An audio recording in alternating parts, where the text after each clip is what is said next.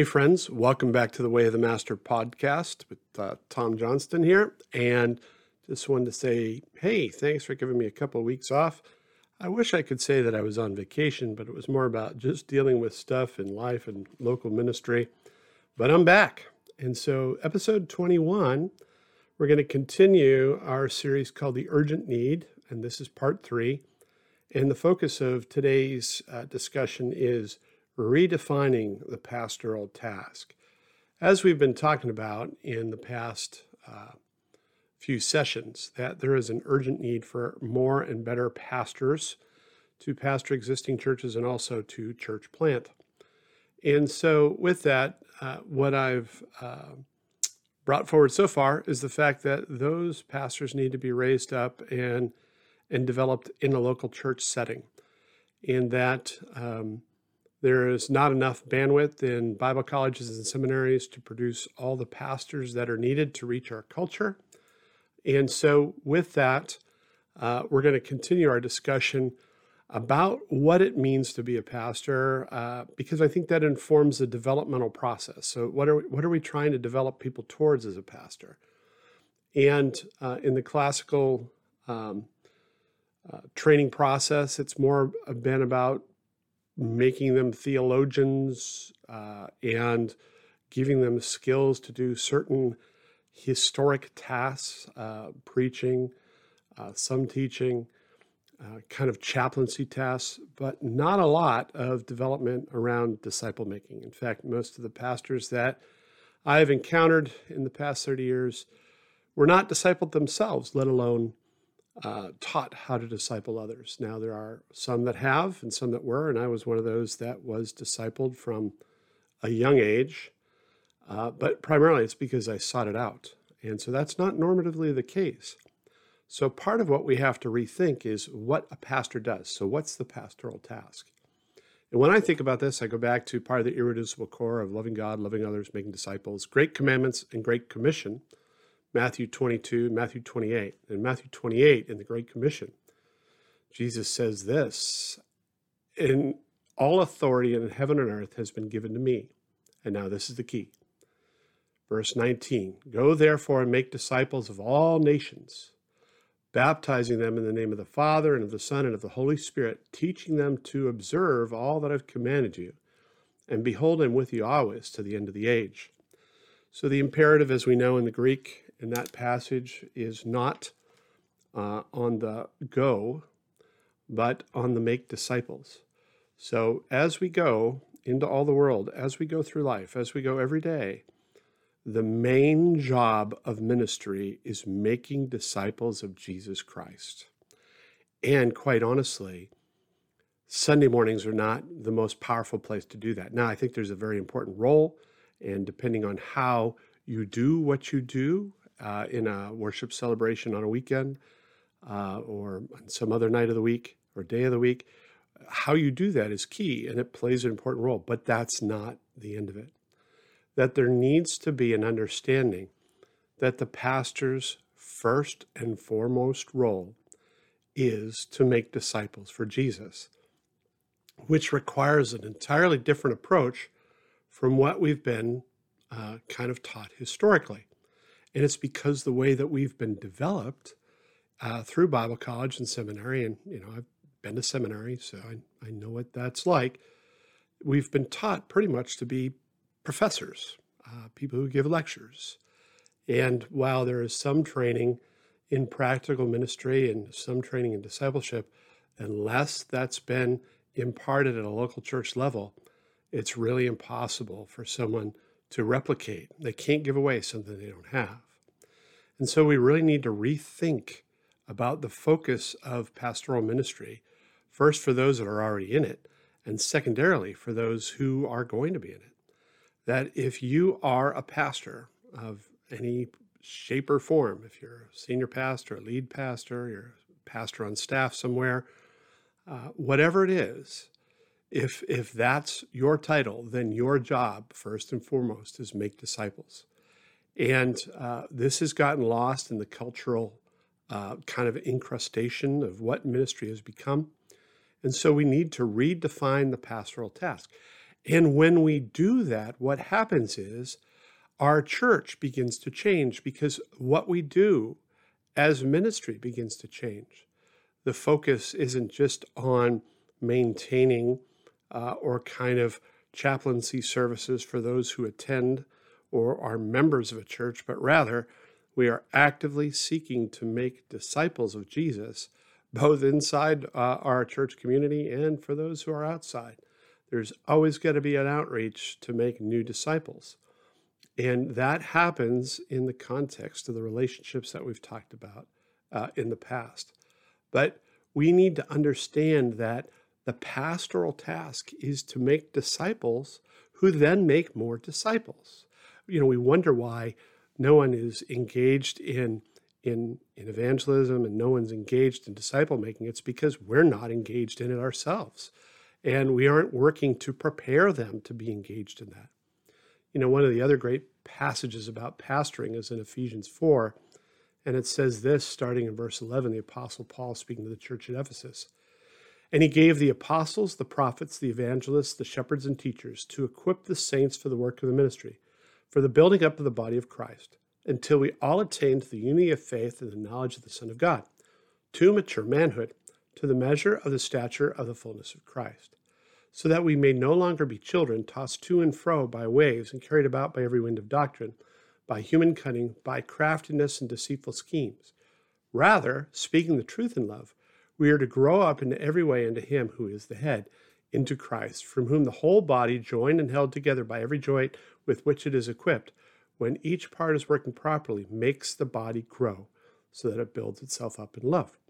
So it's really inter- interesting as the shepherd teacher, the hyphenated role uh, in Greek of the one who guides and the one who instructs. And so basically, the whole idea of a leader in the New Testament is a spiritual parent.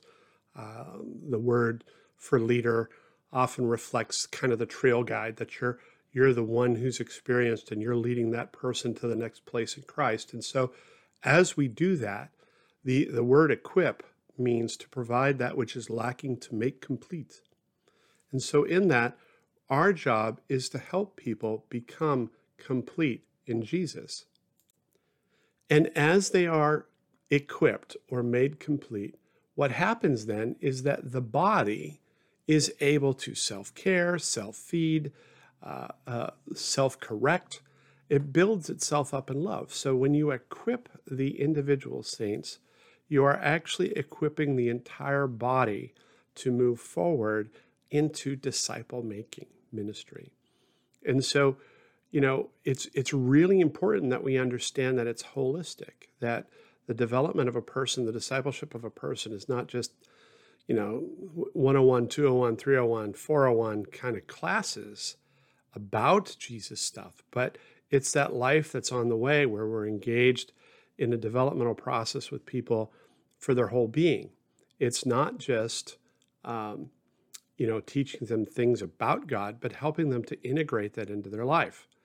And so there is this on the way as you go in going from here discipleship process that really reflects and echoes um, Deuteronomy 6, uh, the Shema, Hear, O Israel, the Lord your God, the Lord is one. You shall love the Lord your God with all your heart and all your mind, all your strength. And then, you know, Moses goes on to tell people, like, you have to teach your children this as you get up, as you go out, as you come in, you know, as you sit at the table, wherever discipleship has to happen. It has to be integrated into life. And so the pastor has to be engaged with the lives of people. Now, honestly, depending on the size of your church, there's a limitation of what you can do. And depending on your role within a pastoral team, there's a limitation of what you do. It's just a natural limitation. It's designed that way. And that's why we need each other. That's why I think uh, kind of multiple bivocational or volunteer staff in a church is essential. Uh, kind of the, the single senior pastor kind of org, uh, you know, uh, organizational approach to church is just it's just limited. It's death. So we need to multiply out leaders who can make disciples. So we need disciple making leaders, disciple making pastors. And so as we we start to redefine this, then the ministry of the church begins to focus on things like uh, helping people understand the word, on uh, how to study the word, how to pray, how to navigate relationships, how to worship God, how to engage in sharing, uh, you know, their their faith story with other people. How do we get them, uh, you know, you know, in wholeness? What does inner healing look like? What is processing forgivenesses? What is coming out of various addictions and bondages. That's all equipping. That's all discipleship. Uh, helping people recover from traumatic events and, and divorce. That's that's not just a class. That's discipleship, and that requires one-on-one uh, interaction with people. And now, again, you're going to have a limit to the number of people you can interact with. And so, if you're a senior pastor, you kind of need to think like Jesus.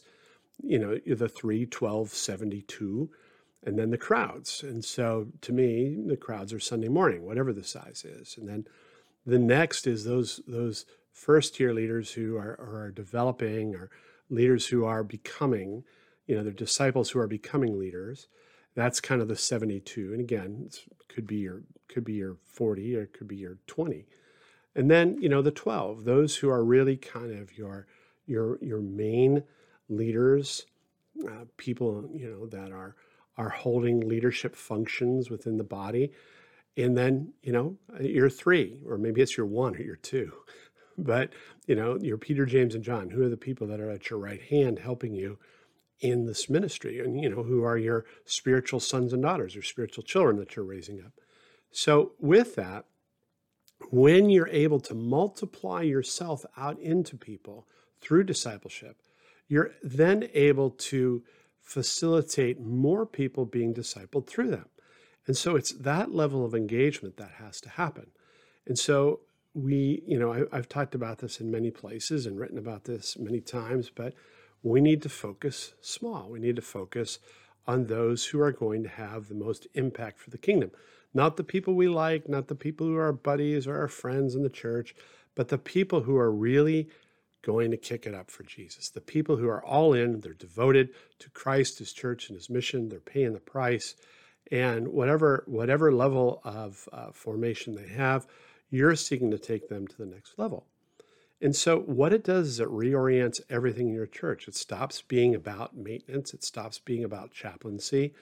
It's, it's now about seeing people grow and mature in Christ and become disciple making disciples, disciple making leaders, and then pastors who can disciple and lead others. This is the kind of pastoring we need to embrace. And we need to allow it to change the ecclesiology or our understanding of what church is. And so, as you redefine your task, you can change what your church thinks church is. And a lot of stuff begins to cascade. Now, it's going to take you a number of years to see this happen in an existing church church planters, if you start out with a disciple making process, then you're going to encode that in the DNA of your church. So, as a, as a church planter, you're focusing on personal relational evangelism and discipleship of those that know Jesus and those who are about to. That's where you focus, and that encodes it in your church from day one. Now, don't ever leave that. Don't ever get sucked into the, the cultural church stuff that wants you to, to do stuff that doesn't work. really, folks, if, if, if what we did worked, America would be saved. If money was the issue, America would be saved. And, and it's not because we don't know what we're doing. We aren't making disciples. We've made a lot of church people, and some of them may be saved. A lot of them may be saved, but few of them are disciples. And that's our fault. That's our problem. We did that. And so we need to bust out of that and we need to redefine the pastoral task as one of disciple maker and one who makes disciple making leaders. And ultimately, someone who raises up other pastoral leaders to pastor in churches or to church plant. And as we do that, we have to think about, um, as pastors, that we have an open ended leader development system. In other words, uh, you can go on and do something greater than what I do uh, in what God has called you to, and I'm going to facilitate you getting there. And it might not be within the church I pastor. And if that's the case, we need to be okay with that. We need to we need to mobilize people, and and My wife Kathy and I have, have developed more than 40 people to credentialed ministry through our churches and five churches in the past 30 years. And those people are all over the place doing different things. And so we're good with that. And we're excited about that because we've multiplied ourselves, and some of them are having fantastic impact in the kingdom of God. In fact, all of them are, but uh, some of them are, are doing it at a level that, that might be considered to be more than what we've done. So we're excited about that. And we want to have that open ended leadership development system because the body of Christ needs more pastors, but it needs a different kind of pastor. So figure out who around you needs to be discipled. Figure out those around you who are being discipled need to become leaders, who are disciple making leaders. And figure out who needs to be a pastor, like who's called to be a pastor.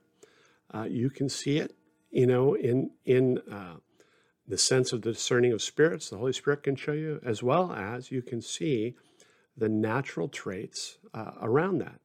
And so your goal is to disciple them, bring them to wholeness in Christ, so that God can do through them what uh, he wants to do.